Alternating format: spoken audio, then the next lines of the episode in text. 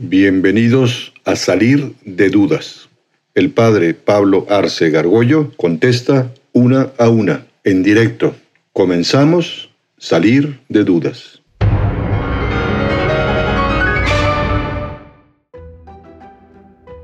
¿Cómo sabemos que existe el alma? ¿Solo por la revelación? No, al contrario, el, que el hombre tenga una, una faceta espiritual, es decir, inmaterial, digamos, por supuesto que la revelación habla de eso, pero el mismo Aristóteles que hemos mencionado aquí, finalmente era un tipo de los más listos que ha dado la humanidad, él decía algo muy interesante, que todos los, nosotros hacemos actos inmateriales. A ver, les pregunto a cualquiera de ustedes, abran el micrófono, ¿cuáles son, qué actos inmateriales hacemos nosotros todos los días? Pensar. Pensar, racionar, destacar de una cosa a otra, y entonces Aristóteles dice, si el ser humano es capaz de hacer alguna cosa inmaterial, necesariamente hay un principio de inmaterialidad al que llamo alma. ¿no? Y ese es el alma intelectiva, ¿no? la distingue. O sea, el alma sí es un asunto no nada más de revelación. Y eso es lo que nos caracteriza de cualquier otra, otra, otra realidad material creada, que tenemos un, espíritu y que y esa es parte de nuestra semejanza con Dios. Somos semejantes a Dios en esa faceta espiritual que no la puede ser ningún animal, por más desarrollado que sea. Los animales siempre se mueven a nivel sensible, material y meramente sensible, incluso con algunas imágenes, como puede ser cierta memoria, el elefante o el delfín, pero nunca podrá generar, digamos, el día en que los delfines salgan, eh, eh, nosotros hacemos delfinarios, ¿no? Pero unos delfines nunca van a poner a ser unos humanitarios. No, no tienen esa capacidad, ¿ok?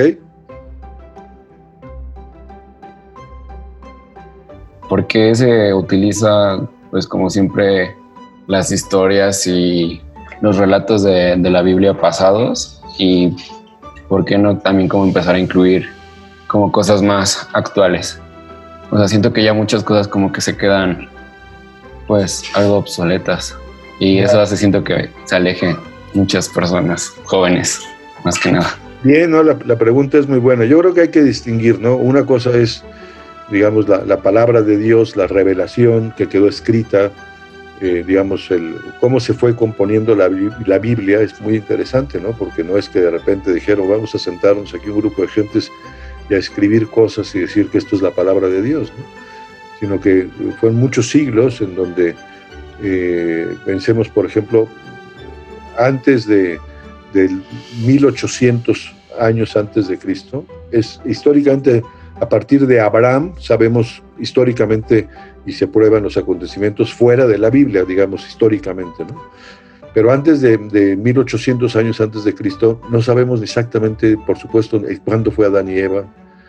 Los judíos, por ejemplo, ellos celebran, ahorita están celebrando, no me acuerdo el año exacto, pero estamos como en el 5600 y pico, hay que preguntarle a Mr. Google, pero este, por ahí van, porque ellos sí consideran que Adán y Eva es como desde hace como 5.600 años, creo, 5.000 y pico. Eh, y digamos, esa es la palabra de Dios que quedó escrita, ¿no?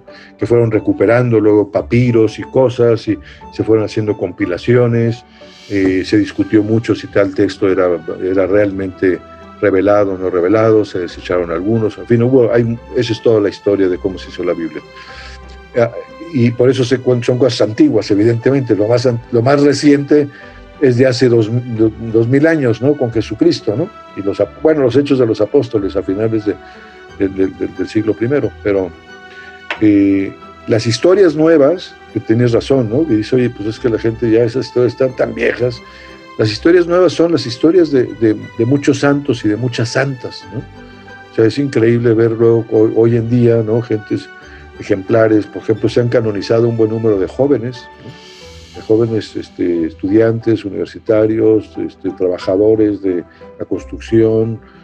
Es eso es la historia del cristianismo, ¿no? O, Dios tiene muchas intervenciones, pero a veces, claro, ahorita hay tantas fake news y tanta cosa que luego, la gente no se entera, pero hay cosas muy, pues, muy llamativas de la intervención de Dios en el mundo, ¿no? O de, de, ciertas apariciones de la Virgen en algunos lugares que son todavía un poco misteriosas pero sí hay cosas como muy actuales, ¿no?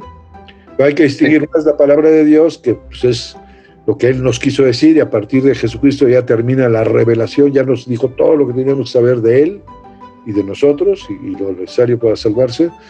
Y lo demás, digamos, es cómo eso que nos dijo Dios se actualiza pues en el siglo XVI, XVII, XVIII, XX, XXI, ¿no? Por ahí va. ¿A eso te referías? Sí, o sea, yo, yo, bueno, en mi opinión, pensaría que debería, como que la misma iglesia, como lo usted dice, hay como noticias falsas y eso, y que por eso la misma iglesia sea la que difunda como más información de, pues, de ese tipo, porque pues siempre es como lo mismo y lo mismo. Sí. Bueno, fíjate que justamente en ese simposio que digo que organizamos sobre evangelización, formación, etcétera, pues hoy todo el mundo habla de la necesidad de storytelling, contar historias, ¿no? Contar historias. Y realmente eso es la catequesis, ¿no? Es decir, eso es lo que hizo Jesús. Jesús contó historias, parábolas, para ejemplificar un poco quién era Dios, cómo actuaba, etcétera, ¿no? Y efectivamente ahora la iglesia, ¿quién es la iglesia? Pues todos los bautizados. Digamos, todos los bautizados tenemos obligación de contar historias buenas, eh, porque a veces, y justo lo que estamos viviendo ahora, es eh, sobresale lo, lo, malo y parece que todo está mal, que todo es un desastre, que toda la gente es mala. Y la verdad es que son muy pocos los malos en comparación con los buenos.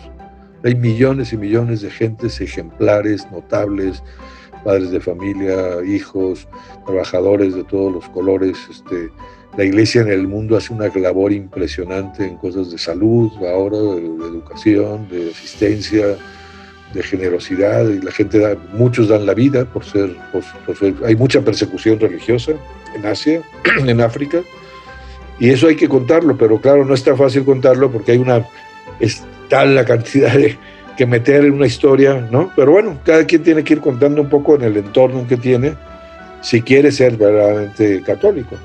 ¿eh? Creo que sí, pero tienes razón, hay que contar más historias buenas. ¿eh?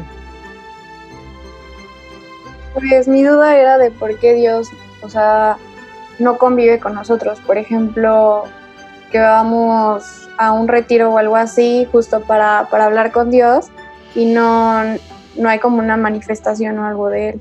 ¿Te gustaría que se, apareciera, se te apareciera Dios? ¿A ti? Pues supongo que sí. A mí no, fíjate.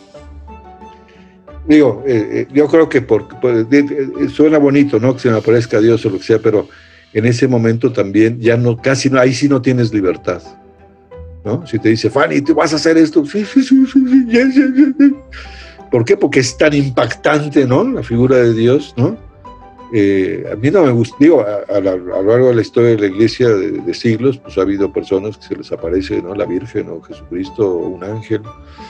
Yo le pido a Dios que a mí no se me... Además que me va a dar un infarto, ¿verdad? Del susto. Este, pero es un poco por eso, ¿no? Es decir, Dios es eso, ¿no? Quiere que, digamos, nuestro Señor lo dijo, o sea, si tú quieres hacer oración, dice, este, entra en, tu habitación, ¿no? En, ti mismo, ¿no? Cierra la puerta y busca que yo estoy en lo secreto. Hay que buscar a Dios en lo secreto, ¿no? Pidiéndole ayuda, tal, sí se puede hablar con Él, establecer una comunicación, ¿no? Y tú le hablas y Dios de repente te pone una idea clara, una inspiración, o un movimiento para que dejes de hacer algo que no le agrada o algo que le agrada. Y es más, es muchísimo más agradable eso, yo creo, ¿eh? que, que, la, la, imposición de un Dios que necesariamente te quita libertad. Por eso no es tan evidente. Porque si fuera evidente todos estaríamos alineados y ya no habría libertad. Si Dios hubiera querido, nos hubiera hecho robotitos, todos 10, 10, 10, todo perfecto, perfecto. Sería aburridísima además la vida todo perfecto, ¿no? Atrévete a preguntar. Envía tus preguntas por correo electrónico a salir de dudas seguido juandiegonetwork.com. Dinos también si quieres participar en vivo en una sesión por Zoom.